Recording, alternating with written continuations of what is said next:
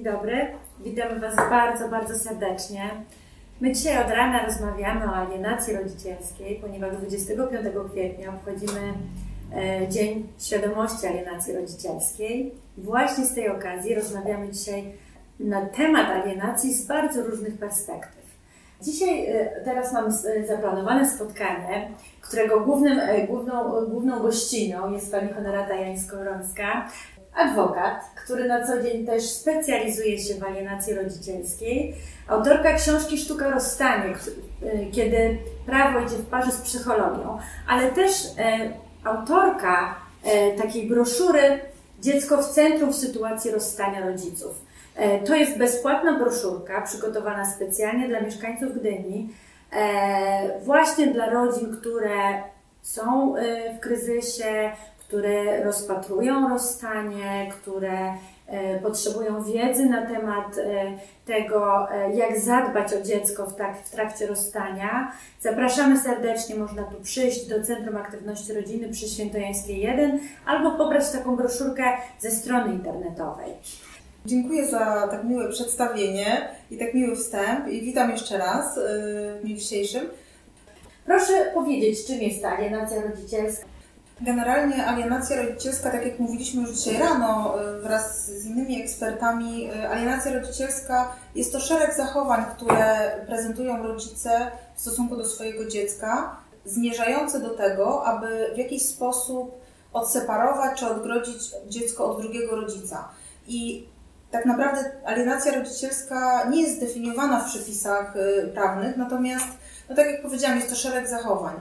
I y, dlaczego y, mediacja? Ja tutaj y, też jest mi bardzo miło, że pani mediator uczestniczy, dlatego że te tematy, o których tutaj sobie będziemy mówić w tej części spotkania, one się przenikają niejako z, mediacjami, czyli bardzo często ludzie, którzy korzystają z mediacji, okazuje się, że potrafią dojść do porozumienia właśnie przy pomocy wykwalifikowanego mediatora, który potrafi poprowadzić y, rozmowę. Alienacja rodzicielska mm, to jest pytanie, czy rzeczywiście w przypadku takiej klasycznej, silnej alienacji rodzicielskiej y, możemy tutaj uzyskać coś y, właśnie mediując, to mhm. pewnie pani mediator się wypowie na ten temat szerzej.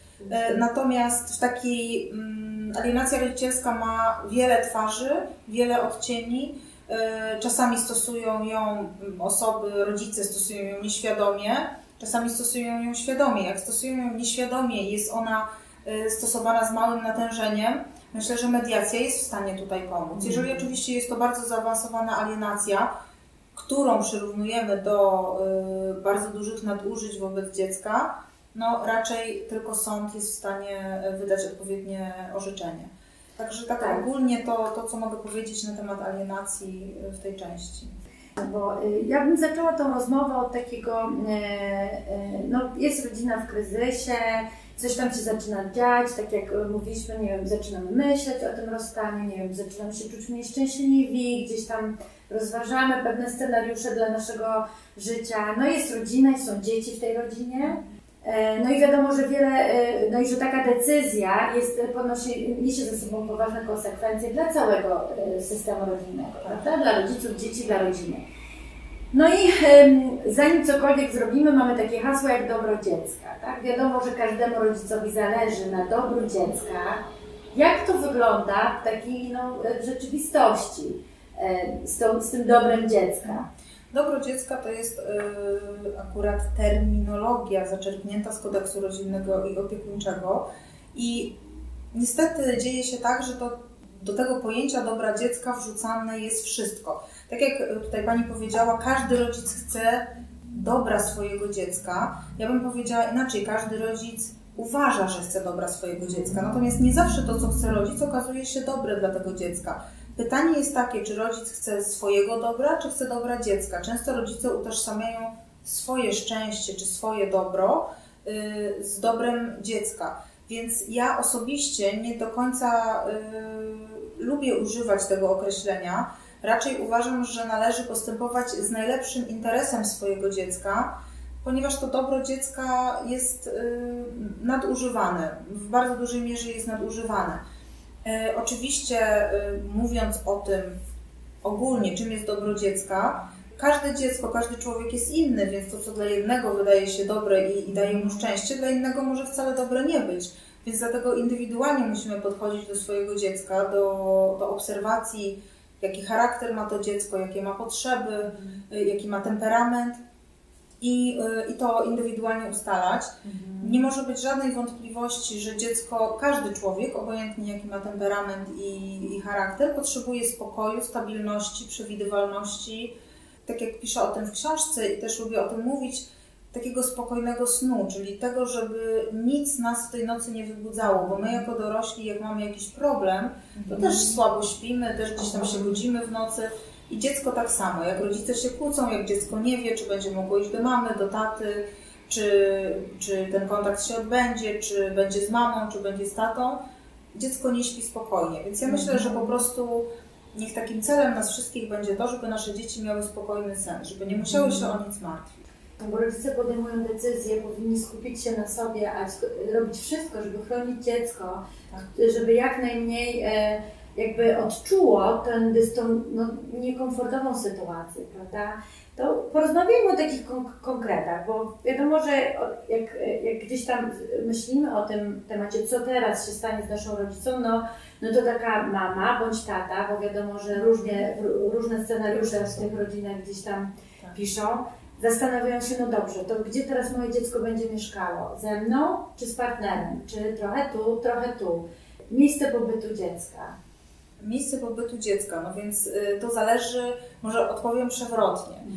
Odpowiem w ten sposób, czym jest opieka nad dzieckiem. Tak ogólnie. Opieka Mhm. nad dzieckiem jest to wykonywanie swoich obowiązków jako rodzic i oczywiście y, też jako rodzice mamy profity w cudzysłowie z tego, że mamy przy sobie dziecko, czyli mamy czas z dzieckiem, możemy z nim przebywać, możemy wpływać na jego rozwój i musimy przyjąć, że oboje rodzice mają równe prawa i równe obowiązki.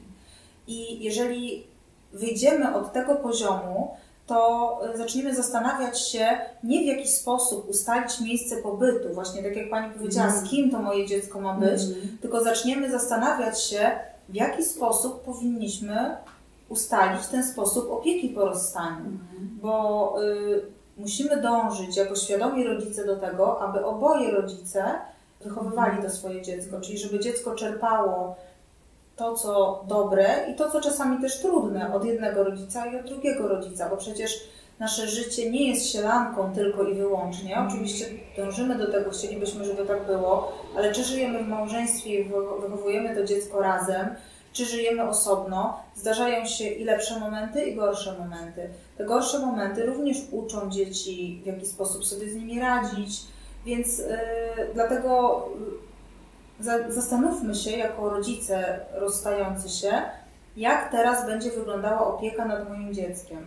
I jak nad tym zaczniemy myśleć, no to pewne rzeczy zaczną nam wychodzić, tak, że mama na przykład ma dziecko wozić na basen, tata ma wozić na szachy, tak, na przykład. Y, nie wiem, jakieś lekcje z matematyki, może tata jest lepszy w matematyce, a mama w języku polskim. I y, ja znam rodziny, które w taki sposób funkcjonują i, i to się sprawdza i, i to jest bardzo fajne. Jak już zaczniemy od tego, w jaki sposób ustalić ten sposób opieki, to potem możemy myśleć, a w jakim wymiarze czasowym chcielibyśmy, żeby jeden rodzic się opiekował i drugi. I tutaj możemy przejść do właśnie opieki współdzielonej. Może to być tydzień na tydzień, ale to nie musi być tydzień na tydzień. To już jest kwestia ustalenia, w jaki sposób y, tą opiekę ustalimy. I jak z tego punktu wyjdziemy, to uznamy, że to miejsce pobytu gdzieś tam odchodzi na dalszy plan. A mówię o tym dlatego, tak odpowiedziałam przewrotnie, dlatego że standardem jest to, że rzeczywiście zaczyna się myśleć o tym miejscu pobytu. Czyli tak jakby to z kolei powoduje, że każdy chce mieć to dziecko przy sobie, no bo przecież nikt nie chce tego dziecka oddać. Także ja proponuję i w książce, i, y, no i tak życiowo też, żebyśmy tak myśleli o dziecku. Przecież to dziecko rośnie, jest nastolatkiem, kiedy jest nastolatkiem, ma już kilkanaście lat, zbliża się do 18 roku życia, już nie potrzebuje aż tak bardzo tej naszej opieki, takiej w rozumieniu Mhm. opieki, ale potrzebuje wsparcia emocjonalnego. Mhm. I, I myślę, że warto od tego No, wyjść. co się dzieje w sytuacji, kiedy jest konflikt, tak? Bo ja rozumiem, że to jest taki scenariusz taki, no, y, kiedy jest umiarkowanie, okej, y, w miarę się tam mm, para dogada, y, podzieli sobie te, Tak. mm, te dni, nie ma problemu z tą kontaktem, a co się dzieje, kiedy jest konflikt? Kiedy rzeczywiście, nie wiem, on, ona nie mogą na siebie patrzeć, mają do siebie żal, wydarzyło się coś takiego, co jest trudne do przejścia na co dzień, a dziecko jest pięcio, ośmiu, dziesięcioletnie, czyli na tyle niesamodzielne, że trzeba gdzieś tam towarzyszyć w tym życiu. Co wtedy? Jak wtedy dojść do takiego porozumienia z tą opieką, pobytem? Można y, skorzystać z mediacji, oczywiście, do Mhm. czego zachęcam. Zawsze y, warto spróbować. Jak się uda wypracować porozumienie, to y, no, należy i sobie pogratulować, i tym Mhm. osobom, które dokonały y, tego. Natomiast jeżeli się nie uda, to pozostaje sąd. Jeżeli chodzi o sąd, również można wnieść o ustalenie opieki współdzielonej, można wnieść o ustalenie miejsca pobytu dziecka przy którymś z rodziców i można wnieść o uregulowanie kontaktów. Y, oczywiście mówimy tutaj o tym aspekcie, czyli aspekcie, z kim dziecko ma mieszkać i jak ma się kontaktować z drugim rodzicem, ponieważ y, rodzic, i tutaj sąd ustali, jeżeli rodzice nie potrafią się sami porozumieć, to sąd ustali w trybie na przykład zabezpieczenia na samym początku, jak te kontakty powinny być realizowane, przeprowadzi y, postępowanie dowodowe, czyli przesłucha świadków, dopuści do wódz opinii biegłych, psychologów, którzy to powinni się wypowiedzieć, w jaki sposób y, oboje rodzice mm, powinni uczestniczyć w życiu dziecka. Oczywiście biegli biorą pod uwagę kompetencje rodzicielskie rodziców, ich postawę rodzicielską i y, całość, więź, jaką z tym dzieckiem ma. Także to, to są takie badania, które są przeprowadzane tak Jasne. systemowo. Ale rozumiem, że to jest właśnie ten moment, kiedy ta alienacja może się pojawić, prawda? Że Oczywiście, jak najbardziej. Wtedy w tym ustalaniu takiego, kto jest lepszym rodzicem, Tak. zaczynamy wykorzystywać te narzędzia alienacji do tego rodzicielskiej, do tego, Tak. żeby gdzieś tam Jest takie ryzyko. Jeżeli ktoś stosuje to w sposób nieświadomy, czyli no, jest wiedziony swoimi emocjami, właśnie tą niechęcią, nienawiścią do tego drugiego małżonka czy małżonki, ale y, no, ma tą świadomość, że jest w stanie się zatrzymać w którymś momencie i powiedzieć, co ja robię, nie powinienem czy nie powinnam tak robić, to, to jak, najbardziej, y, jak najbardziej to jest w porządku, bo, bo każdy jest też człowiekiem, więc nie można od razu y, kogoś spisywać w cudzysłowie na straty, bo zastosował jakieś tam elementy. Natomiast na pewno trzeba wprowadzić, y, jeżeli już dochodzimy do sprawy sądowej, to ja stoję na stanowisku, że przy takich nawet minimalnych zachowaniach alienacyjnych trzeba podjąć zdecydowane kroki, aby temu przeciwdziałać, czyli właśnie albo ustalić szerokie, szeroki zakres kontaktów, żeby dziecko nie utraciło więzi z drugim rodzicem, no albo wręcz ustalić miejsce pobytu na czas trwania postępowania przy tym drugim rodzicu.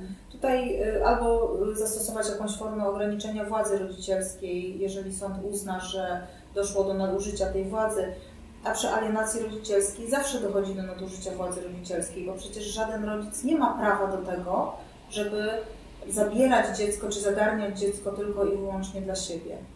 Czasami może być tak, że z kolei, no może ta, ta, ta y, niechęć rodziców do siebie nie jest tak wielka, ale tak jakby mimochodem, podświadomie, gdzieś tam dopytujemy dziecka, a co tam tatuś, a ma jakąś koleżankę, albo a jak tam tatuś się z tobą opiekuje, a czy tatuś ci zrobił e, śniadanka, albo odwrotnie, czy mamusia o ciebie zadbała, czy cię odebrała, czy musiałeś czekać, czy coś tam.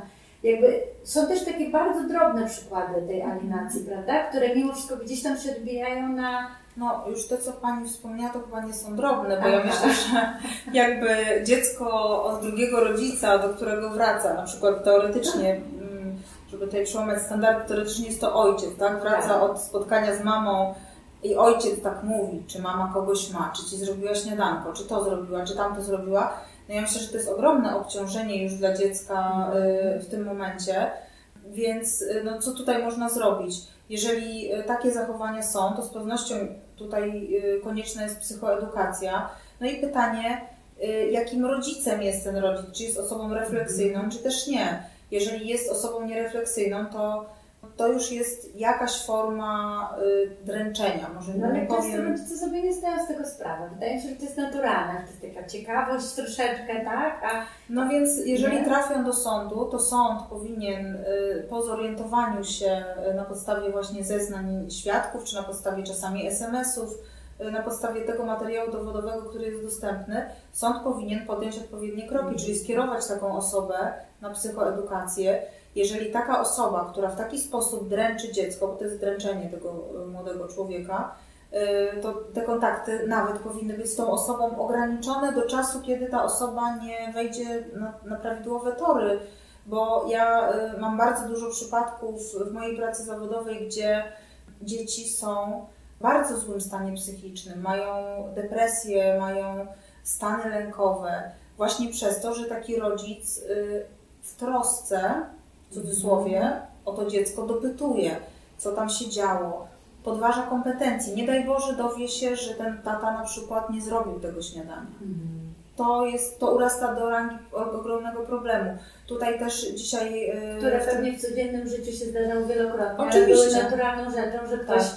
zapomniał o szaliku, bo wybiegł szybko, prawda? A Tak. potem po rozstaniu, kiedy te dwie rodziny gdzieś tam muszą się układać, nagle się okazuje, że to są Zbrodnie. sytuacje. Jak mogłeś do tego dopuścić? Jesteś złym ojcem albo złą matką. Albo tak? właśnie to, o czym dzisiaj rano pani prokurator mówiła, robienie, zdjęcio, y, robienie zdjęć dzieciom, ich kolanom, ich rękom, które są zdarte. Na placu zabaw gdzieś, Tak, prawda? Tak, na placu zabaw, oskarżanie o znęcanie się y, tego drugiego rodzica. No i to dziecko, które jest, stoi w środku i, i nie wie, co ma Świetnie się powiedzieć. bawiło. W sumie może rzeczywiście się przewróciło i trochę spłakało i było smutne, że gdzieś tam Co jest naturalną Co konsekwencją jest na, zabaw. prawda?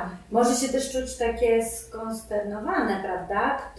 Niby się dobrze bawiłem, ale w sumie może rzeczywiście mama czy tam babcia ma rację, że tata powinien się nią zaopiekować. Dzieci są takie rozchwiane wtedy, prawda? Jakby znaczy, zaburza ja- im się taki Poczucie tak- bezpieczeństwa. Tak, że Ale to też tak jak wśród dorosłych ludzi, przecież to tak samo działa. To tak samo działają wszelkie y, takie relacje, w których jedna osoba znęca się nad drugą albo y, manipuluje drugą osobą. Przecież y, bardzo wiele przypadków też znam z pracy zawodowej, gdzie na przykład mąż wmawiał żonie, że niedostatecznie dobrze zajmuje się domem. Dorosłej osobie, wydaje się dorosłej, silnej osobie. Niedostatecznie dobrze zajmuje się domem nie zrobiła prania, wyszła gdzieś i on wzbudza w niej poczucie winy, że ty wyszłaś, zaniedbałaś coś. I to są takie, e, tak, tak samo, znaczy dziecko się czuje dużo, dużo gorzej, bo dziecko nie potrafi zupełnie rozpoznać swoich emocji, ale to się dzieje wśród ludzi.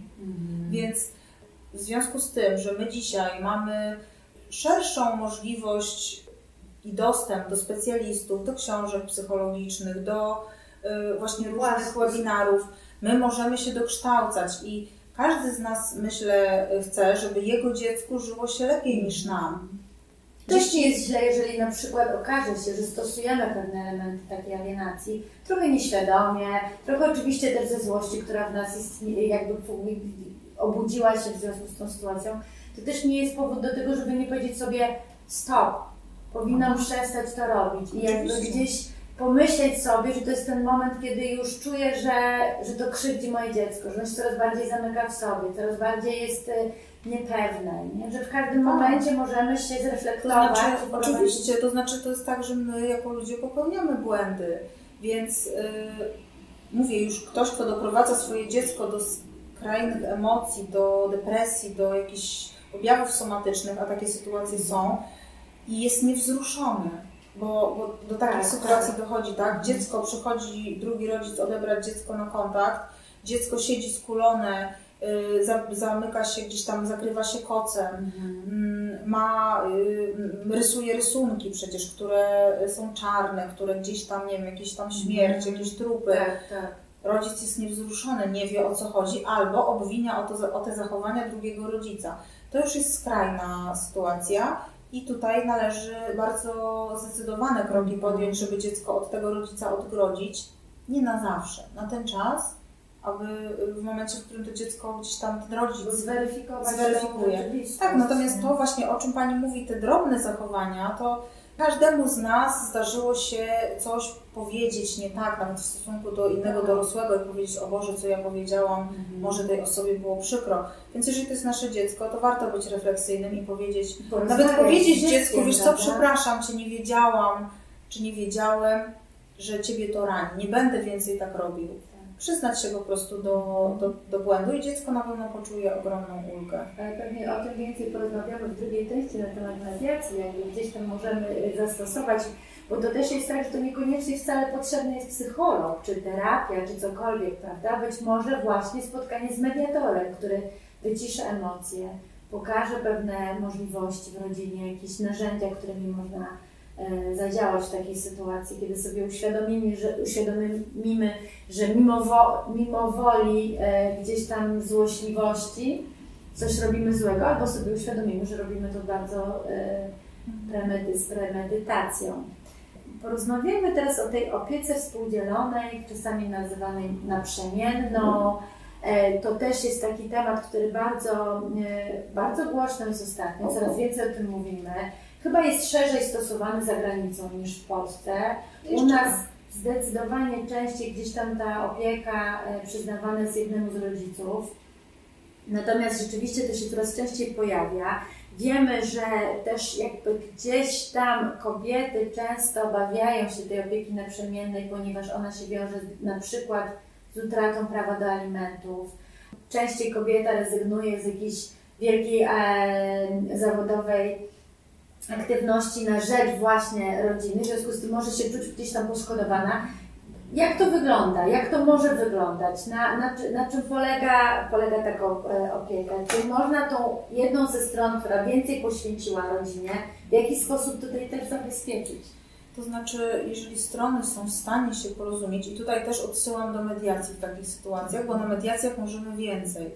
I y, jeżeli właśnie ta sytuacja, o której pani, o, o, którą, o którą tutaj Pani wskazała, czyli że powiedzmy jeden rodzic poświęcił się dla rodziny, drugi pracował zawodowo, to też nie jest tak, że jak ludzie się, no trzeba, trzeba też wiedzieć, y, jakie są konsekwencje y, wyborów, które podejmuje. Ja też właśnie o tym piszę w książce, czyli piszę też o tym, jak my y, kreujemy swoją relację. Musimy się zastanowić nad tym i kreując naszą relację, czy wchodząc w relację z kimś, my nie zakładamy, że my się rozstaniemy. Właśnie. Natomiast pisząc z kimś umowę z kontrahentem, my też nie zakładamy, że będziemy się z nim kiedyś sądzić, więc tak jakby życie się toczy i fajnie być świadomym. Znaczy ja y, bardzo to y, cenię sobie świadomość i moi klienci również cenią sobie to uświadamianie, bo nagle się okazuje, jak ktoś uświadamia sobie pewne rzeczy, w jakiej sytuacji się znalazłem czy znalazłam,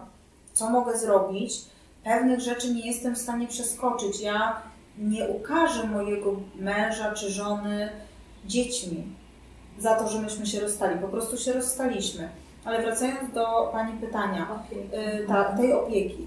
Oczywiście można y, uregulować w mediacjach, y, w porozumieniu rodzicielskim, czy też w porozumieniu takim, które y, powoduje, że strony rozstają się w przyjaznych warunkach, ustalenie, że na przykład, i to też w praktyce przerabiałam, że na przykład ta kobieta, która nie pracowała zawodowo, przez rok będzie otrzymywała jakieś środki finansowe od swojego męża, po to, żeby mogła gdzieś tam podjąć działania w kierunku takim, aby się zaktywizować zawodowo, aby na przykład odbyć jakiś kurs albo jakieś studia podyplomowe. Natomiast przyjęcie postawy, która niestety też czasami się zdarza, czy to mężczyzn, czy kobiet, że ja nie będę nic robił, bo ja jestem teraz poszkodowana, czy poszkodowany tym rozstaniem, y, jest szkodzeniem tylko i wyłącznie sobie, w konsekwencji swojemu dziecku, bo dziecko też nie chce mieć takiego rodzica bezwolnego, załamanego, żyjącego cały czas y, jakąś traumą związaną z rozstaniem. Dlatego, y, tak jak powiedziałam, można to uregulować. Jeżeli chodzi o kwestię alimentów, każdy, każda osoba, która się rozstaje, w szczególności kobiety, właśnie myślą, o będę miała dzieci, to dostanę alimenty. Tylko, że te alimenty mają być przeznaczone na dzieci. Jeżeli y, zawieramy porozumienie w przedmiocie opieki współdzielonej i załóżmy teoretycznie ojciec zarabia więcej w tej rodzinie, to my możemy sobie ustalić w tym porozumieniu, że ojciec będzie ponosił w większym zakresie procentowym koszty, niekoniecznie dając pieniądze do ręki tej kobiecie, mało tego, w niektórych sytuacjach, kiedy właśnie jest znaczna dysproporcja w zarobkach, opieka współdzielona nie wyłącza wcale alimentów. Więc to jest y, zawsze dany przypadek jest badany y, indywidualnie. Mhm. Natomiast w moim przekonaniu chęć uzyskania alimentów nie jest dobrą motywacją do tego, żeby nie godzić się na to, żeby drugi rodzic mógł uczestniczyć w życiu Mhm. dziecka.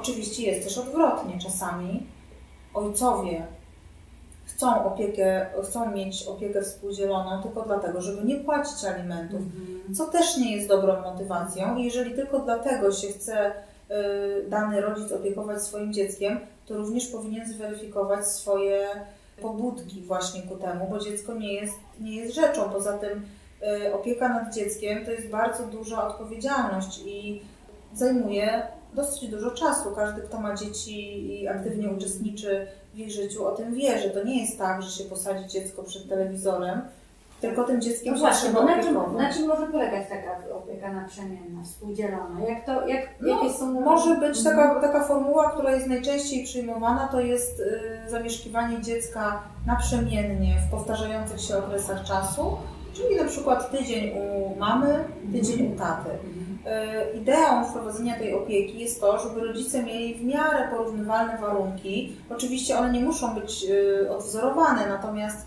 tak, żeby dziecko miało jakieś tam swoje miejsce do zabawy, do nauki, do wypoczynku i u mamy, i u taty. I właśnie bardzo często ludzie y, rozumieją tą opiekę, to przeprowadzanie się w taki sposób, że ktoś pakuje walizkę, prawie że jakby na wakacje wyjeżdżał i z tą walizką jedzie. No tak to nie wygląda. Jak dziecko ma swój pokój u mamy i u taty, to ma i u mamy i u taty szczoteczkę do zębów, piżamę, jakieś podstawowe rzeczy, tak? Więc tak naprawdę zabiera swoje książki, ewentualnie jakieś swoje najbardziej ulubione rzeczy. Ja też pisząc, bo cały rozdział poświęciłam właśnie tej formie opieki, ja też podaję taki przykład, gdzie na przykład, gdzie, gdzie mamy załóżmy domek na Kaszubach, albo Mhm. no tutaj u nas akurat domek na Kaszubach powiedzmy, to kiedy jedziemy do tego swojego domku, który jest nasz, czy my się czujemy tam jak nie u siebie, tak, my możemy mieć dwa domy, przecież. Możemy mieć mieszkanie w mieście tak. i domek za miastem. I my cały czas się czujemy jak u siebie, cały czas jesteśmy tą samą osobą i takie demonizowanie, że nikt się nie, że, że nie wiem, dziecko nie będzie chciało się przeprowadzać, że to jest bardzo duży dyskomfort dla dziecka, w moim przekonaniu jest takim niezrozumieniem tematu, bo dla dziecka już samo rozstanie jest trudne. Mhm. Więc y, no, to jest jakiś kompromis. No, jeżeli rodzice tak bardzo chcą dbać o to dobro dziecka, w cudzysłowie, Tak. to po co się w ogóle rozstali? To przecież trzeba było być razem i dziecko nie musiałoby jeździć do jednego rodzica, do drugiego rodzica. Więc y, ta opieka y, współdzielona w momencie, kiedy oboje rodzice chcą ją wykonywać, bo też musimy o tym wiedzieć, że to nie jest tak, że 100% rozstających się par chce opieki współdzielonej. Mhm. Część rodziców nie chce, bo nie jest w stanie opiekować się dzieckiem na co dzień i mówią, że dla nich w porządku jest realizacja kontaktów. Tak. To jest jakiś tam procent, no nie, nie jestem w stanie teraz powiedzieć jaki procent, ale bo nie ma jeszcze badań y, przeprowadzonych w tym kierunku. Mhm. Y, Natomiast nie, nie jest to, myślę, że jest to dużo mniej niż 50% rozstających się par, czyli nie wiem, może z 20-30%. Mhm. Coraz więcej, ale jednak to nie jest zasadą, że wszyscy teraz chcą ten rodzaj opieki wprowadzać. To też jest tak czasami z tą opieką nad dziećmi po, po rozstaniu, że na przykład tata ma dzieci w weekendy, kiedy jest zabawa, kiedy mamy czas wolny, kiedy możemy sobie Tak. leniuchować, możemy sobie pójść na lody, a mama cały tydzień rano wstaje, podkasa rękawy i musi e, zrobić wszystkie obowiązki związane z dzieckiem. I potem też może mieć żal, tak, że tata ma tylko na weekend, a dzieci tego, to no, tata, mama, bo to wiadomo, że też różnie bywa, dzieci mają tego jednego rodzica do zabawy, a drugiego do obowiązku i też są z tego powodu jakieś niezadowolenia. Ale oczywiście, a też y, forma opieki współdzielonej. U nas y, społecznie gdzieś tam przyjmuje się, że to dziecko powinno być z mamą. Już coraz bardziej ten pogląd się zmienia i coraz bardziej jest to społecznie przyjmowane, że jest forma opieki współdzielonej, ale przecież tak naprawdę my jako kobiety też potrzebujemy tego wytchnienia, więc Mhm, w momencie, kiedy dziecko jest u taty, te y, moje klientki czy osoby, które znam, które właśnie korzystają z tego rodzaju opieki, są bardzo zadowolone, bo mówią, ja mogę sobie coś porobić swojego, mogę sobie poćwiczyć, mogę się zawodowo gdzieś tam rozwinąć, Mhm. albo mogę, czy nie wiem, jak mam jakieś tam pracę na zmiany na przykład, albo y, w jakiś inny sposób bardziej zaangażować się w pracę zawodową w tym tygodniu, w którym nie mam dzieci, czyli tak jakby ja robię swoje rzeczy, a później mogę y, poświęcić więcej czasu swoim dzieciom i korzystają na tym również dzieci, bo ten rodzic, który jest cały czas, to jest czasami właśnie ta matka Polka z tymi siatkami, gdzie tak naprawdę to dziecko gdzieś tam w tle biega, a wcale się nie jest z tym dzieckiem y, w takim czasie mm, wartościowym. W momencie, kiedy mamy wytchnienie, też wszyscy zyskują, Mhm. więc warto też o tym pomyśleć z tego punktu widzenia. Nie walczyć o to, co o mnie pomyślą. Na pewno pomyślą, że jestem złą matką, skoro nie mam dzieci przy sobie. Nie do końca tak jest właśnie, więc warto też od tego, od tej strony na to popatrzeć. A co w sytuacji, kiedy rzeczywiście jedna ze stron e, ma większą opiekę nad dzieckiem, e, sąd przyznał, e, że dziecko jest przy jednej ze stron i rzeczywiście doświadcza dużej alienacji rodzicielskiej. Od strony tego rodzica, który się czuje, czuje trochę poszkodowany przez los, że ten sąd nie docenił tej roli rodzica e, i, i, i nie wiem, mama narzeka na to, że że ta alienacja rzeczywiście jest silna, że, że te dzieci są rozdrażnione, że, że sobie z tym nie radzi. Czy w ogóle są jakieś narzędzia? W jaki sposób się zachować w takiej sytuacji? Kiedy widzimy, dostrzegamy, że ten drugi rodzic z tego żalu, że nie dostał większych praw do dziecka, no rzeczywiście nadużywa tej, tej alienacji rodzicielskiej w, w relacji z dzieckiem. Czyli tak jakby mówimy o tym, że alienację stosuje ten rodzic, przy którym nie jest Przy dziecko. którym nie jest dziecko, czyli to jest efekt też takiego Mhm. poczucia niezadowolenia z tej decyzji sądu, który stwierdził nie, że ja oceniam tą sytuację w tej rodzinie na to, że mama jest bardziej stabilna, zawsze była bardziej zaangażowana, poradzi sobie lepiej w tej sytuacji, nie wiem, bo tata pływający, na przykład nikt go nie jest w domu, więc gdzieś tam, no wiadomo, scenariuszy To znaczy- może być pełno. Mhm, tak, to znaczy, y, jeżeli chodzi o stosowanie jakiejkolwiek alienacji, to tak jak mówiłam wcześniej, to jest nadużywanie władzy rodzicielskiej. Obojętnie, który rodzic, y, zazwyczaj alienację stosuje y, rodzic, przy którym dziecko jest, no bo to wywołuje się ten konflikt lojalności.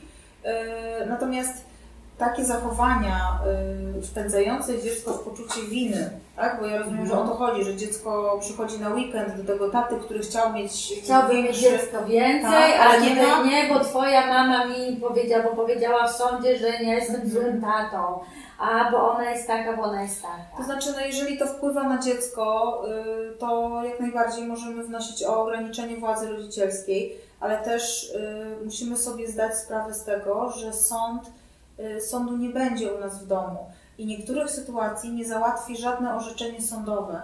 Czyli jeżeli taki rodzic tak do dziecka mówi, to no, albo można wnioskować o to, żeby zupełnie nie było kontaktów, co wydaje się niekorzystne dla dziecka, E, Więc jest to bardzo trudna sytuacja. Ja tutaj, y, dlatego właśnie ta, ta moja działalność, która, którą prowadzę już od dłuższego czasu, polega na uświadamianiu ludzi, bo ani ja, ani sędzia, ani mediator, ani kurator, ani żaden psycholog nie zrobi, y, czy nie zmieni stylu życia tej osoby.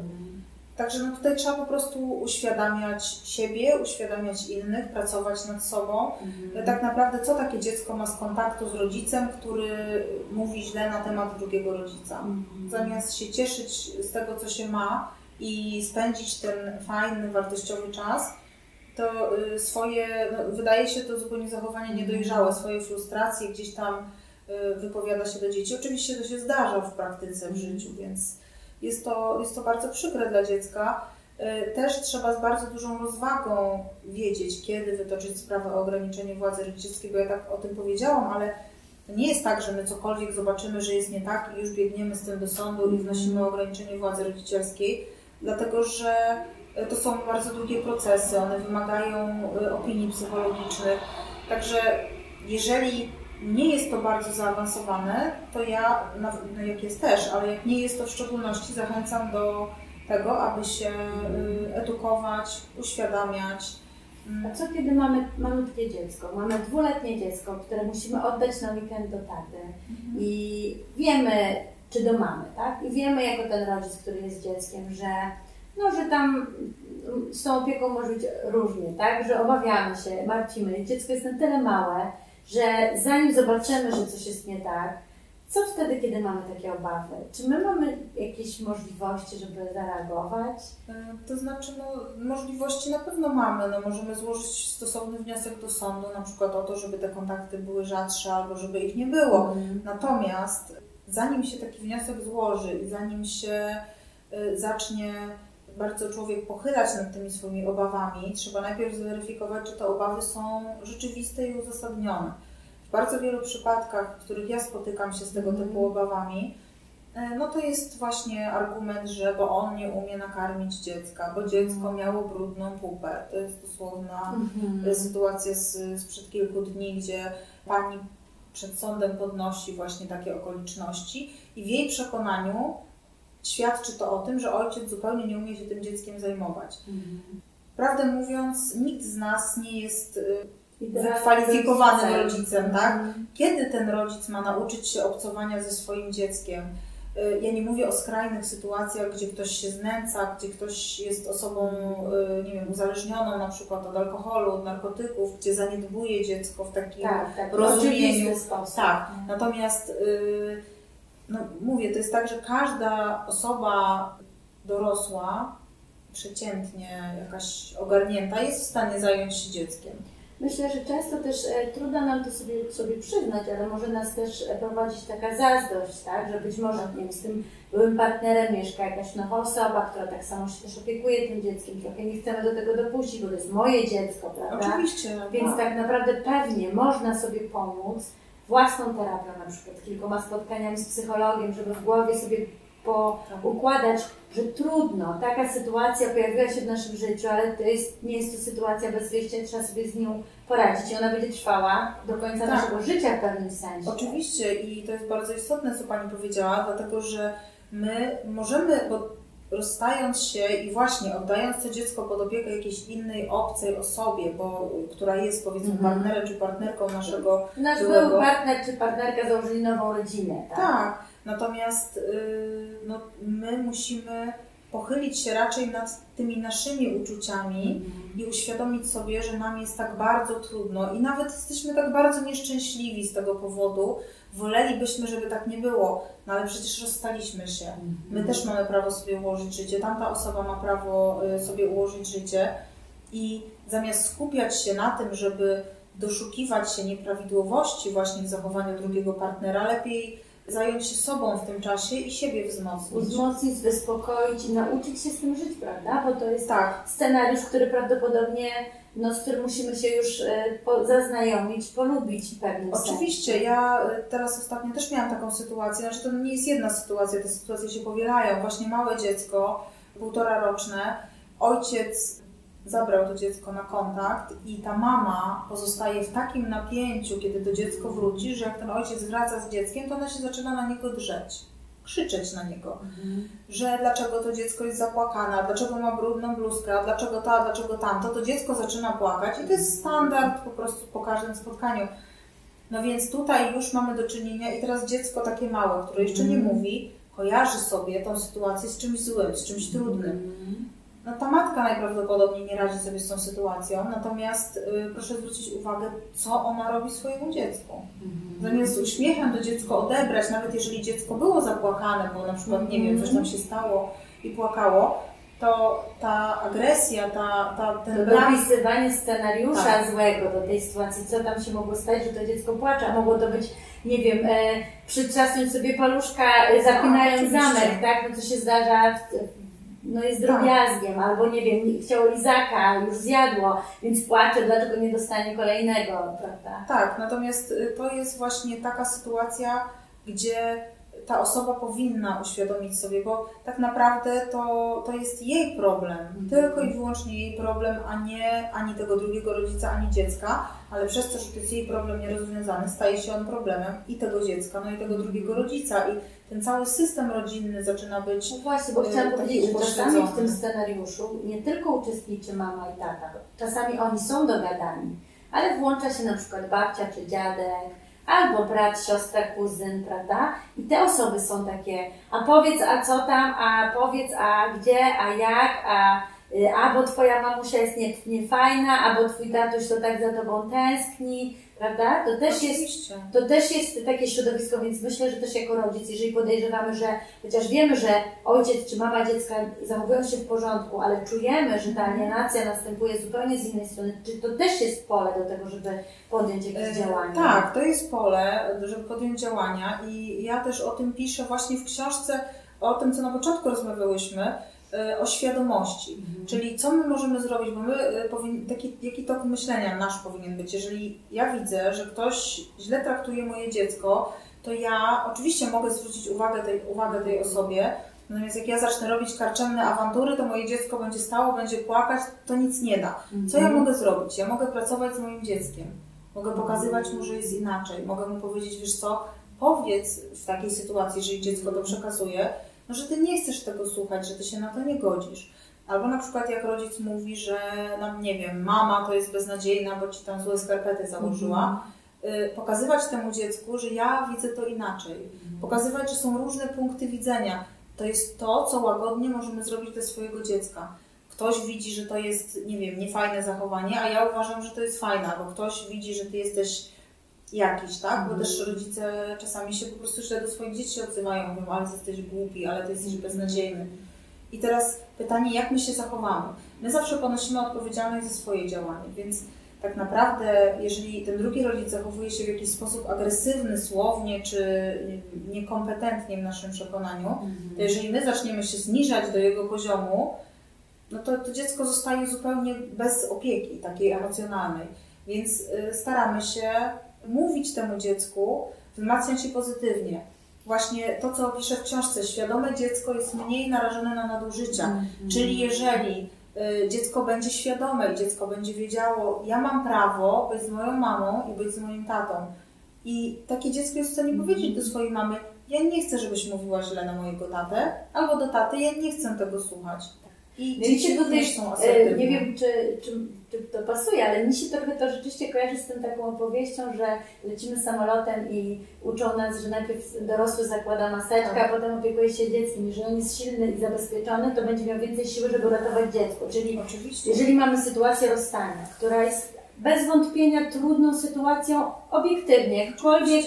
Jakkolwiek byłoby to bardzo w zgodzie, rozstanie, bardzo porządne, kulturalne, albo emocjonalne, w złości, w gniewie, w jakiejś tragedii e, em, między, między e, dorosłymi, to najważniejsze, żeby zadbać o siebie, o swoją kondycję, o swoją wiedzę, o świadomość, o wsparcie psychologiczne, bo jeżeli my jesteśmy stabilni, to my zadbamy o to, żeby to dziecko, które jest e, wplątane w ten konflikt, a nie chce być. Naszą rolą jako rodzica powinno być dobro dziecka, czyli to, żebyśmy naprawdę zadbali o komfort, żeby, żeby ono się czuło równe w tej relacji rodzicielskiej. I e, ono też e, widzi swoje rzeczy. Im bardziej, tak jak e, Pani wspomniała, im bardziej jest stabilne, tym bardziej samo potrafi jakby otwarcie patrzeć na to, czy ten jeden z rodziców coś robi mi nie tak, czy to, co mówi, jest krzywdzące dla mnie, dla mojej mamy, dla mojej babci, czy, czy mogę czegoś odmówić, czy mogę powiedzieć, nie, nie chcę jechać, ponieważ źle się czuję w towarzystwie Twojej nowej partnerki, Tak. tak, na przykład, tak, więc możemy, budując siebie, własną siłę, czy jesteśmy kobietą, czy mężczyzną, bo nawet jeżeli jesteśmy tą stroną, która czuje się poszkodowana, czuje, że, e, że niesprawiedliwie jest potraktowana, że chciałaby więcej z tego rozstania ubrać dla siebie, to ta strona też e, może taką stabilnością emocjonalną ugrać więcej. Ale oczywiście i, i proszę zwrócić uwagę, jaki kapitał dajemy dziecku na przyszłość. Przecież to dziecko będzie budowało swoje relacje kiedyś. Swoje relacje z partnerem, z partnerką, z mężem, z żoną, ze swoimi dziećmi. Y, Ja naprawdę widziałam bardzo wiele sytuacji, gdzie dzieci były zdewastowane emocjonalnie zupełnie przez swoich rodziców.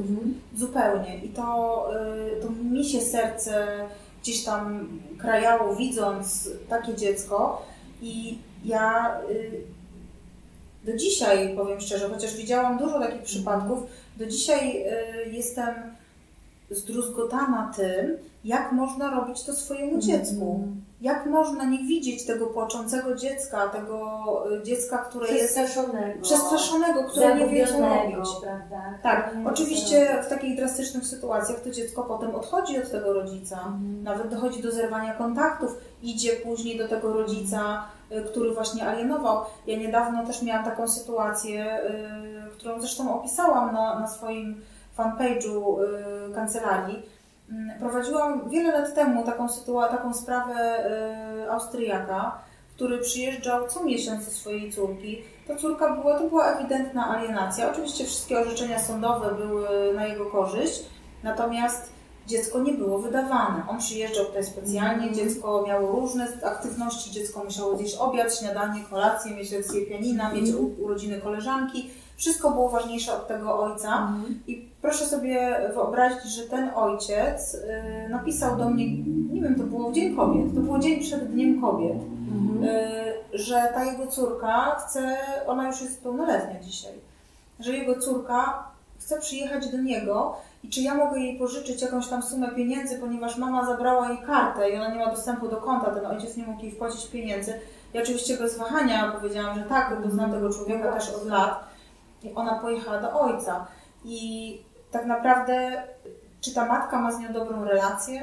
No nie Ja ma. myślę, że dziecko czuje tak naprawdę, który rodzic jest szczery w swoich intencjach, Tak. który jest że, rzeczywiście dobrym rodzicem i nawet pomimo kontaktu mamy szansę zadbać o to, że przyjdzie ten moment, kiedy dziecko zapuka do naszych drzwi i powie tato, mamo, brakowało mi Ciebie, dzisiaj jestem dorosły i mogę sam decydować o tym, jak bardzo e, zależy mi na relacji z Tobą i myślę, że E, Drodzy Państwo, będziemy kończyć tą część rozmowy, ale to jest dobry wstęp do tego, żeby Państwa zaprosić na kolejne e, spotkanie, bądź odsłuchać je po odsłuchaniu naszego dzisiejszego spotkania o mediacjach, bo to one pomagają nam wyspokoić emocje, ułożyć pewną relację między dorosłymi ludźmi po to, żeby dziecko było w centrum, żeby dziecko było zabezpieczone i żeby to ono czuło się komfortowo, pomimo, pomimo tak bardzo niekomfortowej sytuacji, jaką jest rozstanie rodziców.